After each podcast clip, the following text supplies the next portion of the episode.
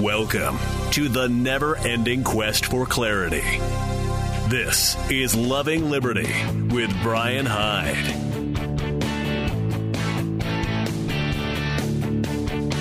All right, welcome to the second hour of our broadcast. A shout out to our friends listening to us live on K Talk 1640 AM in Salt Lake City, as well as those of you tuned in via the uh, Loving Liberty Radio Network.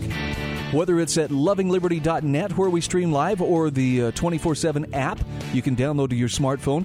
Great way to take us with you. I know I, I'm, I'm very flattered that you would listen to me, but I want to tell you we have a number of great hosts on this program. All of us share a deep love for liberty as well as a desire to, to use whatever influence we have to help promote things that are sound that lead to greater liberty and, and greater freedom for all of us. And I hope that uh, I hope that's something that you share. If that's if that's a common goal, if you, if that's common ground that you and I can stand on, please let other people know what we're doing and and help us to to bring some truth and light to a world that uh, well, I think I can say without exaggeration could use a little infusion of truth and light. In this hour, we're going to be talking about stimulus checks. Now, you know, on principle, I'm going to tell you right up front, I am very I'm very opposed to stimulus checks. And at the same time, there is a struggle in my heart thinking, well, you know, extra couple thousand bucks I could really put to good use. Could use some new carpet. The car could use new tires. There's always more gun stuff, you know, right? Or, or, or barbecue accessories, because that's something I'm kind of into. So I'm sure I'm not the only person having that battle in my heart. We're going to talk about why the government stimulus checks are a really bad idea even though I'm going to confess to you right up front, I love getting checks with my name on them just as much as the next guy. We're also going to talk a little bit about why is it that uh, that the mindset of freedom isn't a mainstream thing. Okay, this isn't a victim complex. This isn't oh, you know, we're all martyrs because we're standing for freedom and no one will agree. It's it's a real thing. The political left and right reject freedom-minded thinking and action. Now, I'm going to use the word libertarianism, but I want you to understand I'm not shilling for the Libertarian Party so much as the idea that nobody should be initiating force against someone else. So that's on the, the, the list as well. We're going to talk a little bit about the new normal. I don't know if you're, you know, up for one-way sidewalks and elbow bumps instead of handshakes and uh, parking lot dining rooms at your favorite eating establishments. I know these are temporary things that we're seeing pretty much everywhere we go right now. But what if this is going to become the long term way of doing things? We'll have some thoughts on that. And if there's time, we're going to give some accolades to Texas for being what must be the safest darn place in the whole country.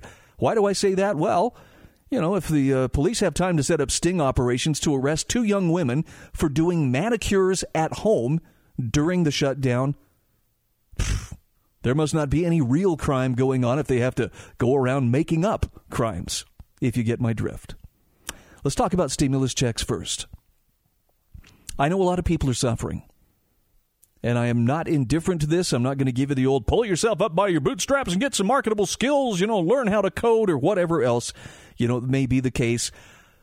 The fact of the matter is, it's out of a lot of people's hands. If you're an employee and your business has been shut down, you don't have a lot of say in the matter. A lot of employees have been furloughed. A lot of them are now finding out, you know, your job isn't going to be here in another couple of weeks. That puts them in a very dire circumstance.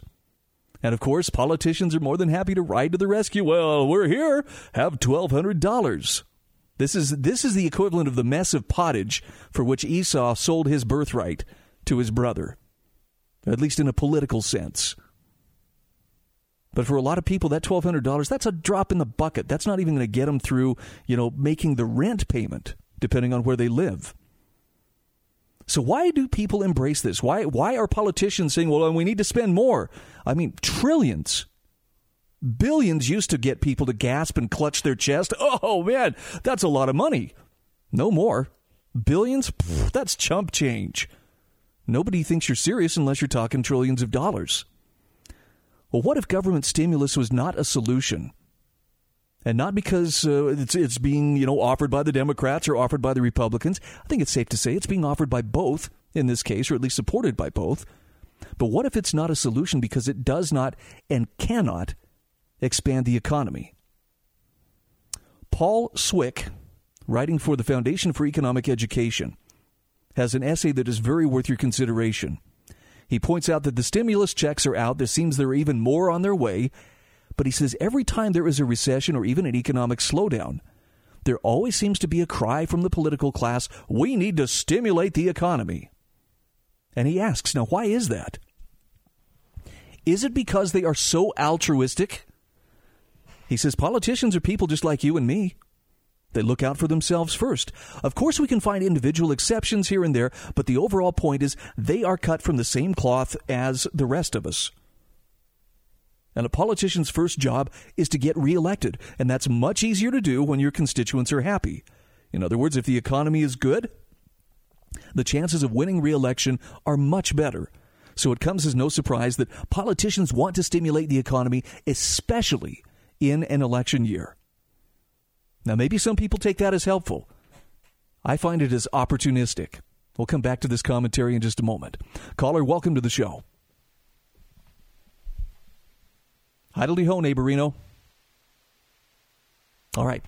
Well, I'm going to move on here because I, I, have much to cover and not a lot of time to cover it. If you want to join the conversation, 801 331 8113 is the number. So let's talk about the problem. And again, this is from Paul Swick who says the desire, this desire to get reelected, leads to the question what is the best way to stimulate the economy? Now, the most comprehensive measure of economies would be gross domestic product. It measures the amount of final goods and services sold within a defined geographic region over a specified period of time. And there are three different ways you can calculate GDP there's the expenditures method, the income method, and value added method. Of the three, the expenditures method is the most widely used, and it's calculated by adding consumption expenditures, investment expenditures, government spending, and net export spending. And he puts together the, the equation for it GDP equals C plus I plus G plus NX. You math kids are going to love this one. By far, the largest component, though, is consumption, and consumption comprises about two thirds of the total spending, which means that a small change in consumption can have a very large effect on GDP. So let's suppose GDP is $100, consumption is $66.67. If there is a 10% drop in consumption spending, $6.67. Then to make up for that reduction, the other components would have to increase by 20%. Put simply, a change in consumption has twice the effect of all the other components combined. So here's a recap of the conventional wisdom. When politicians look at reelection, they focus on the economy. I've talked about this for years, right? How do they define whether we're doing well or not?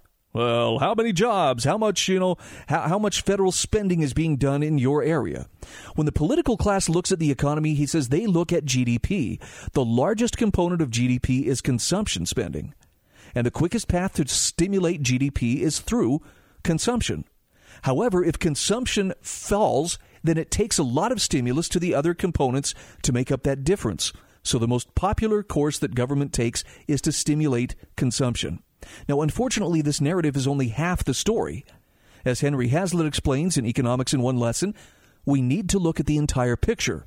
Quote, the whole of economics can be reduced to a single lesson, and that lesson can be reduced to a single sentence.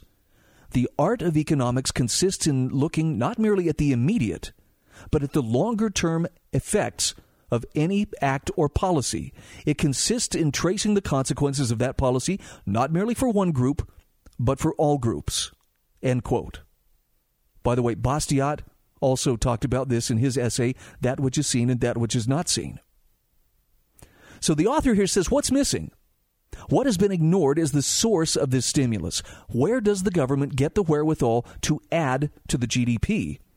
Now, you might say, well, they get it from Congress. Others might say the Federal Reserve System simply prints the money. However, this is only focusing on money or dollars. Money is a medium of exchange. Money connects what I produce to what you produce. In other words, money's not a source of value. In order to answer our question, we have to go deeper. What the powerful elites, the news media, politicians, etc., want us to see is the guy pouring water into a leaking pool. adding value, if you will. As he pours the water in, the media focuses on the splashing water and comments how wonderful the additional water will be for raising the level of the pool. What they do not show you is where the water is coming from, the source. If we pull back and we look at the whole picture, we can see the guy is filling the bucket from one end of the pool only to run around to the other side and pour it back in. And if this wasn't bad enough, as the poor fellow's running and hurrying, he sloshes water out of the pail. So this process isn't adding value, and in fact, it's likely making the situation worse. In other words, when the government spends money, it is merely transferring it. It's moving the water from one end of the pool to the other and wasting quite a bit in the process. And that transfer is obvious because we're, we're directly taxed. It's also fairly obvious when the government borrows the money because people can see the size of the national debt that will have to be paid back. What we're not seeing is inflation. We'll talk about that when we come back. This is Loving Liberty.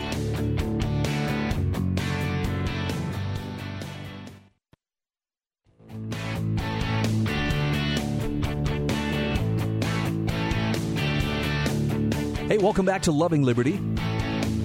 I'm sharing with you an article from the Foundation for Economic Education on why government stimulus is a very bad idea. And I'm, I'm sharing this with the understanding that I love to see checks show up in the mail with my name on them or even direct deposit. Love to get money. But this is not helping us. Let's go to the phone 801 331 8113. Rob, thanks for holding on. Welcome to the show. Thanks, Brian. Yeah, you know, your topic's very uh, I think that should be on. Eh, that's the number one thing that should be on everybody's mind right now. We we we've surpassed the breaking point. I mean, we're at negative 4.85 percent on our GDP now. So, I think, you know, probably one of these mornings we're all going to wake up. Either there'll be an economic collapse, or we'll be at war with a, a, a very big contender. That's about the only thing I can think that's going to happen here. That's going to pull us out, or not pull us out, but the results of this. I mean, we uh, can't pay. I'm with you anymore. I'm with you. That we is. That's the concern I share as well. Is we are we're getting in deep enough water financially that uh, the the powers that be are going to have to distract us and, and, put us into some other kind of mindset other than focusing on um, how they are spending us into oblivion. War would be about the most obvious choice. I mean, we're at the point now where the people should really go in, physically remove Congress out of office, and put them in chains and shackles. Because that's what they're doing to us right now. They're literally putting you, me, our families, our children, our grandchildren in chains and shackles now. We're going to wake up, the IMF is going to say, you thought you were going to get that pension? Well, you need to think again because that's not the case anymore. Accounts will be probably freeze, and uh, a lot of these people that thought they were going to. It happened in Greece not too long ago. I right, mean, right, and Cyprus. I, I just, yes, I, I just can't imagine how many people have just forgotten about that.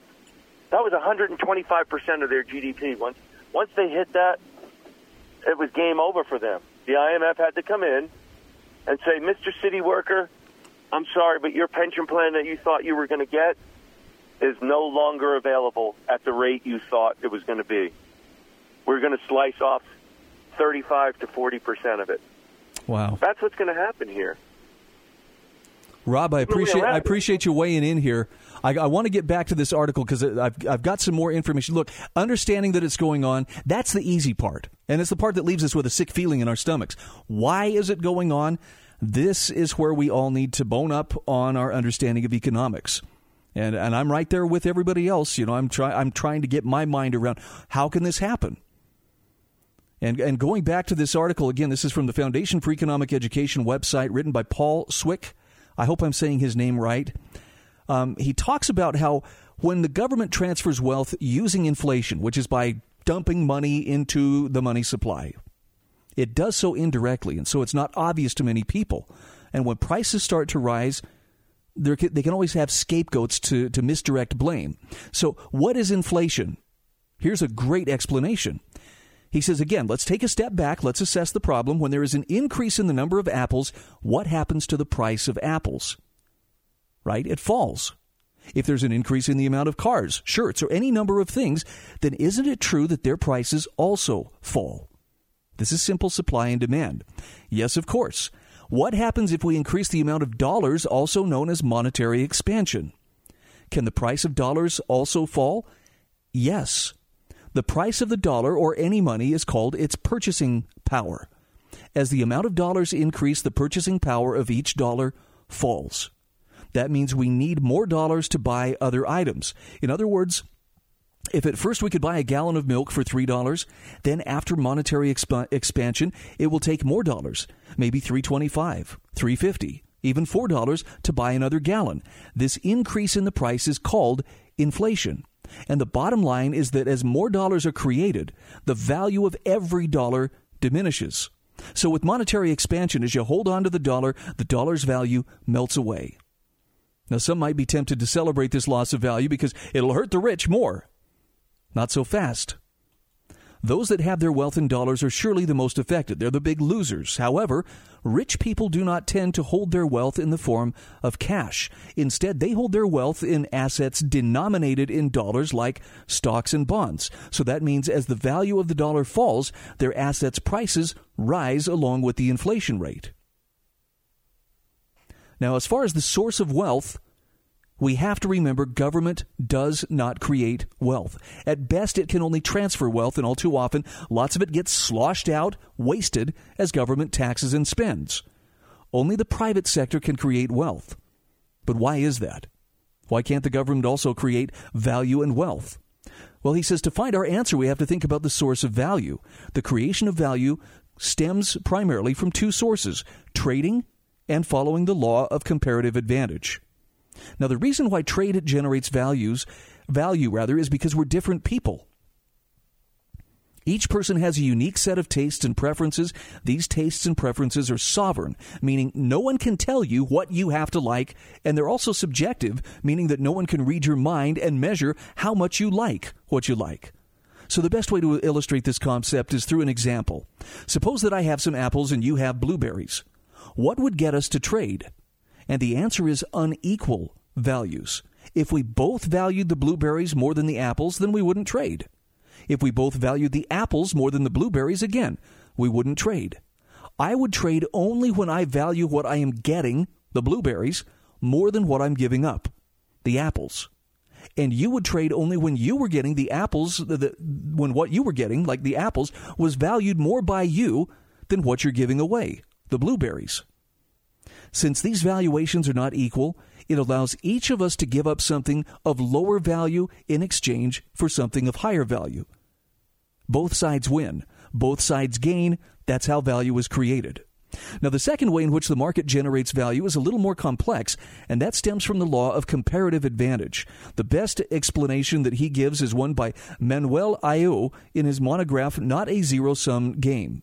The concept of this law centers on the minimization of opportunity costs. When we minimize our opportunity costs, we are also maximizing our gains. So the law of comparative advantage shows that if the only factor we allow to be changed is the allocation of time, making some product, and we hold everything else constant, capping total time worked, prohibiting learning that increases individual productivity, forbidding improvements in technology, etc., then when we divide tasks and specialize labor in accordance to minimizing our opportunity costs, we're actually able to increase the amount of physical stuff we produce. It's almost like magic. And he has a video that he links to here that, that explains it very well. He says, I believe that the law of comparative advantage may be one of the hardest concepts in economics, but it's well worth studying because it demonstrates how markets are able to naturally generate more value than the effort put into them value is created. So now we come full circle. Government stimulus is not a solution because it does not and cannot expand the economy. If increasing spending was all that it took to grow an economy, then every government ever would have been able to achieve enormous growth rates. Venezuela would be extremely prosperous rather than being a basket case. The Soviet Union would not only still exist, it would be the envy of the world. History shows us time and again the folly of reckless government spending. Now, many smart, smart people are fooled to take the wrong path, searching for economic stimulus because they're just looking at the surface. They see GDP, consumer spending, unemployment. They only see the consequences of economic activity. They aren't looking at the deeper connections, such as sources of value and wealth. They aren't looking at the whole problem as Hazlitt warned against. And this shallow economic thinking results in the folly of inflationary government stimulus spending. Sadly, he says, Hazlitt may have been right when he said, the lessons of inflation are soon forgotten. They apparently must be relearned in every generation. But by studying deeper economic concepts such as the law of comparative advantage, you'll be able to avoid these pitfalls and articulately advocate against reckless policies. By the way, he has a great list of free FEE courses from the Foundation for Economic Education on economics and government. There's a wealth of information in this link. Go to the show notes at lovingliberty.net and spend some time learning. You'll be glad you did.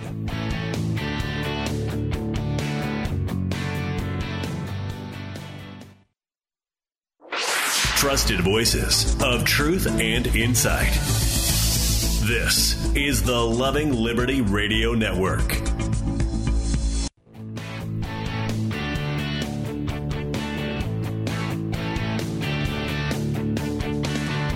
Hey, welcome back to Loving Liberty, 801 331 8113. I saw this yesterday on Facebook and I wanted to share this, and, and I'm going to apologize in advance because uh, this. This makes a lot of sense to me, but I'm also finding it kind of feeds the anger in my belly, and I, I have uh, I have tapped into what I was surprised to find some previously undiscovered reserves of anger for the people who are clamoring for greater authoritarianism. And it's not it's not that I'm looking for an enemy, it's just I take my freedom seriously. I presume you probably do as well. And when I see people who are working actively working against everybody's freedom, it it makes me angry. By the way, Ralph uh, DeLugas in Stranger Than Fiction will have a remarkable segment on this later this afternoon when his show airs at 5 o'clock Mountain Time. Well worth your time to hear it. Um, he's really got a great take on how that anger really isn't helping us. So I say this with the understanding this ticks me off, but I'm working on it. And by the way, I agree with what this writer says. This is Tom Krannawitter. He says, I've said this all along stop the paychecks for government employees, all of them. And watch how quickly government bureaucrats stop harassing the very citizens those bureaucrats have prohibited from working. Hmm. He says, it's embarrassing and shameful that we allow the political class to continue receiving taxpayer funded paychecks at the same moment the political class is prohibiting taxpayers from earning paychecks. Let some health department bureaucrats and some cops and some prosecutors and some judges and some legislators and some governors miss a few paychecks. Then let's see how eager they are to harass citizens who are trying to be productive and feed their own families. He says, We launched a bloody tax revolt in 1776 for injustices that pale compared to what government is doing right now. And the injustices now are excused by nothing more than wildly inaccurate mathematical models and predictions. He says, Perhaps it's time for another tax revolt of one kind or another. He says, I, for one, have no interest in sending my money to the political class. Do you? For you who are sitting at home right now, scared to open your business because the political class might take your money or put you in jail, are you feeling a deep desire to send more of your money to fund the salaries of that same political class who are right now threatening you? Wow. That is on target. Now, again, I'm going to temper what I just shared with you with the understanding anger alone is not going to get us anywhere. I'm not saying that it's it's not justifiable or even right to feel some real uh, righteous indignation at how we are being treated, and especially by bureaucrats, enforcers, and and politicians whose paychecks don't depend on them providing value to the community because they're being paid by taxes that are taken from us by threat of force. Let their paycheck stop for a while. Let them operate under the same conditions as the rest of us. And let's see how quick they are to keep, uh, you know, clamping down on those who won't do what they're saying. I don't know. Maybe that's a knee jerk reaction, but it still has kind of a satisfying burn. Let's go to the phone. Caller, welcome to the show. Thank you, Brian. Wow, I never heard that before. That's fantastic. All the government workers, their paychecks should stop also. And I'd like to add one thing to that is, is of course, we know that's not going to happen, but um, all, all of the cities, all of the places that are paying these government workers, the economy's been shut down, so taxes are going to be low. So how are they going to pay these people? Where's the money come from? Are they going to raise our taxes? The people of us that's not working for the government? Yeah, good luck squeezing blood out of that turnip. Exactly. All the people that's not working, yeah, are working a little here, little there, part time. Yeah, our future. It's it's wow. Eh, and, you know, and, and also I'm thinking, you know, I really liked your lesson on economics because they're not teaching it at schools anymore, as far as I know. I wish I was that smart, Ray. That's you know I, I can't take credit for it. All I know is that was a good simple explanation of why the government cutting us all checks is not going to begin to solve these problems. For that to, for those problems to be solved, we have to be able to engage in commerce and and and right now we're being hobbled and prevented from doing so. But you know, I don't think the illegal aliens will understand what you're saying because they're coming in this country for a free handout, you know, free school for their kids, free medical, free housing or they're coming in to to work under the table and not pay taxes you know and and and then the, the, all the kids if they're not teaching economics in school I mean, they, they want Sanders to become president so all of their college tuition can be um, wiped off, all the money that they owe. I may be out of step on this one. That's a distinct possibility, but I think this may be one of those cases where uh, if we're trying to get that mote out of the eye of the, the people coming here illegally because they don't understand economics, we've got a beam in our own eye as as citizens of this country for for not recognizing this sooner and and for sending politicians back to office over and over again who have been so irresponsible in their spending. Yes, I think the conservatives understand this, but I don't think the liberals liberals do. Or if they do understand it, they don't care. They're just out to plunder the government. You know, look at Nancy Pelosi and Feinstein and Hillary and all these politicians that are millionaires now. How, how did they become millionaire, millionaires? They're they're uh, they're not out there just serving us. Well, I don't expect you to agree with me, but I, I kind of see them as different sides of the same coin, left and right. There may be some good ones among them, but generally it's it's about the power and not about good governance. Ray, thanks for your call. I want to bring up something here that, uh, and I, I want to ask a sincere question. Why is it that the freedom minded individuals are dismissed by both sides of the political spectrum. This plays directly into to my point that left and right, you will find statism in both flavors and a bunch of little variations in between. There's a great article by Henry Gardella, published by the Foundation for Economic Education, that uh, that has, I think, a pretty good take on why libertarianism is not mainstream. And again, I want to give the, disqual- the the qualifier here, rather that this disclaimer is this is not shilling for the Libertarian Party per se, but just libertarian thought. In this case, Henry Gardella says consider a libertarian. Ideas and phrases jump in your mind free market capitalism, legalization of marijuana, taxation is theft, Ayn Rand, anarchist utopia. But one characteristic stands out among the rest, and that is a zealous mistrust of government. Now, he says this libertarian is someone you will never take quite seriously, for he seems to blame every problem on the government. And he's clearly blind to the merit of a number of state programs. I mean, this is someone who wants to see the abolishment of public schools. Ridiculous! But he says perhaps we should not be so hasty. Why is it exactly that libertarians are often dismissed by both sides of the political spectrum? See, the right wing sees a need for state power to maintain order, and protect culture. For example, conservatives often ask the government to prohibit drug use, control immigration, and bolster the military. Meanwhile, the left wing sees a need for state power to correct economic and social inequalities. Progressives often ask the government to redistribute money from the rich to the poor, provide universal health care, and regulate corporate power.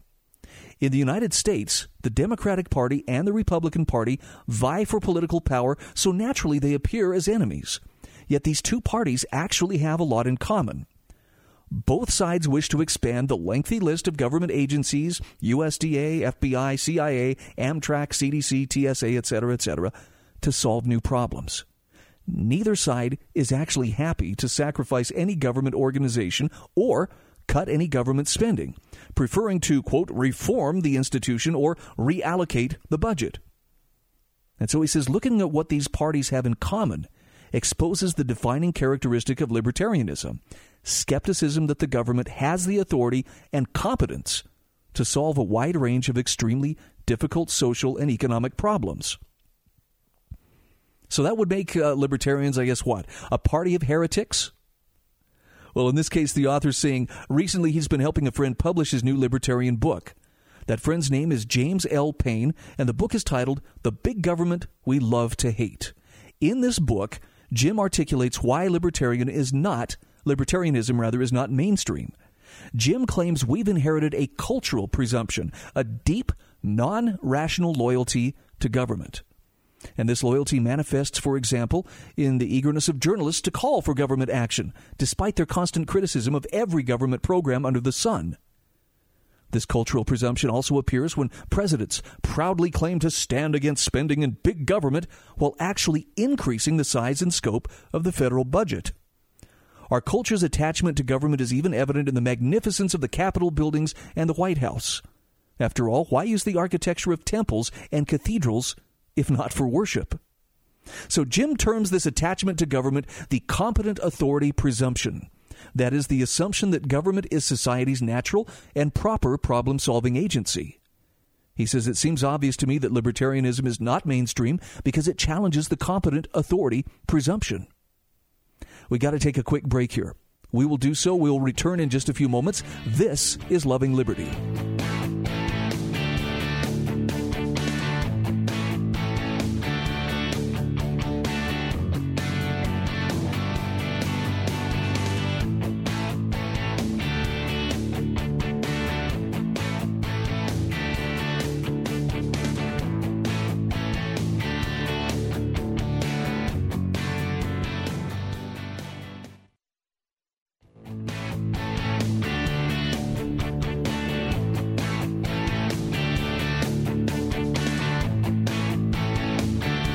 Hey, welcome back to Loving Liberty.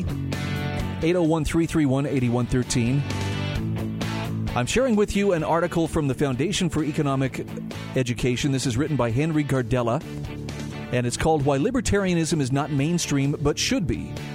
I think he zeroes in on why libertarians always seem to be the odd man out. And you hear things like, well, you know, first of all, you got to be electable. And, and of course, the two party system is pretty darn good at closing ranks. And even though they're loyal opposition to each other, they don't want to let anybody actually get into the uh, the equation who might stand a chance of changing the status quo. It works for both the left and the right. Sometimes the baton will pass from one hand to the other, but uh, has has government ever failed to grow, regardless of which party happens to be in charge at the moment? Not within my lifetime. And I'm getting a little long in the tooth. By the way, I, just a quick aside here only because uh, sometimes I know he listens. My friend Carl, celebrating his 55th birthday today. Carl, I'm about six months behind you here. No, actually, I'm a little bit more than that. I'm, I, I won't be 55 till December. But, uh, old man, for the time being, happy birthday to the C Train. And thank you for being such a great friend and a great influence. And uh, if anybody knows uh, my buddy Carl, Carl Snyder, you should probably wish him a happy birthday. All right. Shameless birthday plug aside, let's talk about questioning the unquestionable. Going back to this article by Henry Gardella, he says So libertarians question government authority, they question its efficacy and purview, and this makes their ideas unpopular. Whether or not you agree that the competent authority presumption is a reasonable assumption, should we not at least question it? There's no reason that a general skepticism of government authority should lead to anarchy or chaos. In fact, he says we can make wiser policy decisions by asking the libertarian questions no one wants to ask. Questions like what protects this program from corruption? What are the unintended consequences? Do we have the right to force others to comply with this rule? He says if we take these questions seriously, we can prevent failed or wasteful government programs. Instead of complaining, we can actually feel proud of our political system. So let's make libertarianism mainstream. Now, I might use just a slightly different phrasing only because some people kind of have a knee jerk reaction to libertarianism. because they're going to think, ah, gay marriage with marijuana cigarettes and guns everywhere. Okay, fair enough. Let's make freedom mainstream, meaning keeping government limited, keeping its efforts to uh, to bring force into a situation only to those times when it can show that someone has actually caused harm. And then only to hold accountable whichever actors stand accused of causing harm, and they're afforded due process, and the state has to prove its case, etc. Rather than we're going to mold everybody, we're going to make everybody better by just passing more laws, more rules on top of rules. All right, moving along. I hear the words new normal, and my gag reflex starts to kick in. But this is part of, I guess, the, the conditioning that we're undergoing right now is we'll get ready for the new normal. So, one way sidewalks, parking lot dining rooms, is this our future? NPR has a very interesting article. I'll have this linked in the show notes. Margaret Kraus is the author. And she says small businesses are essential to cities and towns across the country. They create jobs, they create a sense of place. Think of New York City without bodegas, Portland, Oregon without bike shops, or your town without its dance studio or hardware store. But they also create sales, income, and property tax revenues. And it's super important that we make it very easy for people to keep their purchases local. That's Karina Ricks, director of the Department of Mobility and Infrastructure in Pittsburgh. Well, cities like, like Pittsburgh must make it possible to return to the streets and shop without losing the safety of physical distancing. If only so many people are allowed into a store at one time, how can others line up outside? If restaurants operate at 25% capacity, where will expectant diners wait? And this is a fair question. Rick says if it's going to require us to reimagine our streets, how much of our streets can we turn over? Many cities have already removed cars from streets to allow people to walk and to bike. They'll need even more space if people are allowed to go to shops and restaurants again. That's according to Brent Toderian, former chief planner for Vancouver, British Columbia, who Columbia rather, who leads his own company, Toderian Urban Works. All of it requires more space between buildings, more life between buildings, he says. If we try to do all that without inconveniencing the cars, we will fail.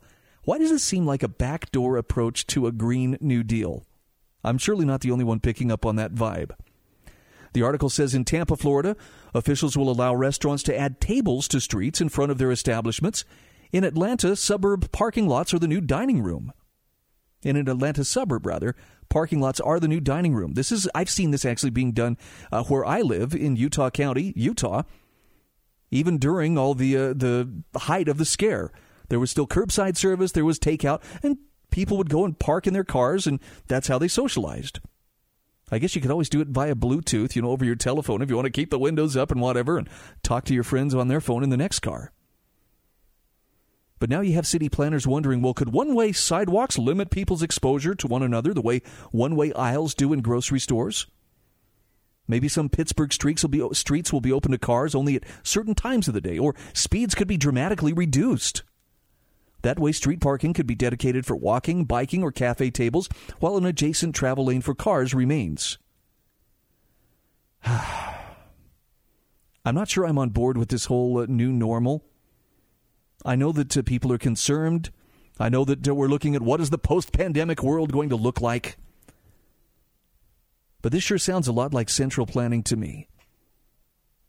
And I'm not sure that central planning will solve these problems as effectively as just letting the market determine what are the risks we're willing to engage in or what are the risks we're willing to assume. And for those who don't want to assume those risks, don't shop there. It just seems like this this is setting the stage or maybe fertilizing the soil for more government growth. Not exactly something I think we need at this point. 801 331 8113. Hi, welcome to the show. Going once going twice and gone. All right, one final story. I'm just going to share this one with you because uh, it's it's just an illustration of how crazy things have become. Texas women face 180 days in jail after neighbors alert police they're giving manicures at home. This is from dailywire.com. Two young Texas women, ages 20 and 31, now face up to 180 days behind bars and a $2,000 fine after police, tipped off by neighbors, orchestrated a sting operation to catch the women providing beauty services in their home, an apparent violation of a stay at home order. Neighbors of Anna Isabel Castro Garcia, age 31, and Brenda Stephanie Mata, age 20, sent anonymous tips to the Laredo Police Department via an app, according to the Midland Reporter Telegram. The department said in a statement both of the violators independently solicited customers via social media. On both cases, an undercover officer working on the COVID 19 task force enforcement detail made comment with each solicitor to set up an appointment for a cosmetic beauty service that is prohibited under the emergency ordinance. Castro Garcia was arrested after she agreed to and met with an undercover officer who posed as a customer needing nail service. Castro Garcia admitted to running a nail salon in her residence and promoting the business on social media, media rather, going against the mayoral decree currently in place, said police.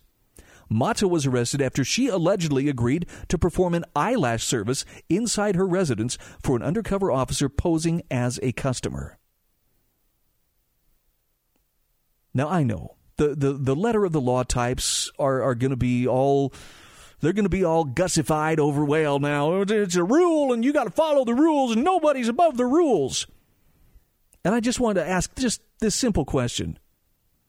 Is it possible that sometimes there are bad rules that sometimes there may be bad laws? In this case nothing more than a politician's words on a piece of paper. Who was the victim where was the harm done? And frankly, this is the kind of case where, you know, I don't want to sound radical, but I really would hope that these women take this to a jury trial and that the jury turns around and sticks this in the prosecutor's ear and breaks it off by nullifying any kind of a verdict against them, by nullifying any guilty verdict anyway, by, by finding them not guilty. This is why you and I should never strive to get out of jury duty. Because when ridiculous overreach on the part of government, so bad that they actually had to go out and manufacture a crime. Well, we're sending in our undercover task force officers to pose as customers to arrest these women for doing something that harmed absolutely no one. Well, now, Brian, they might have spread COVID 19. Okay, fine. Prove that they did, and I'll change my tune. But in the absence of absolute proof that they did, where is the harm? I can only pray that the ridiculousness of bureaucracy is starting to become clear to some people. Because if we can't get our minds around this, I shudder to think where we're going to be in another five years, if then.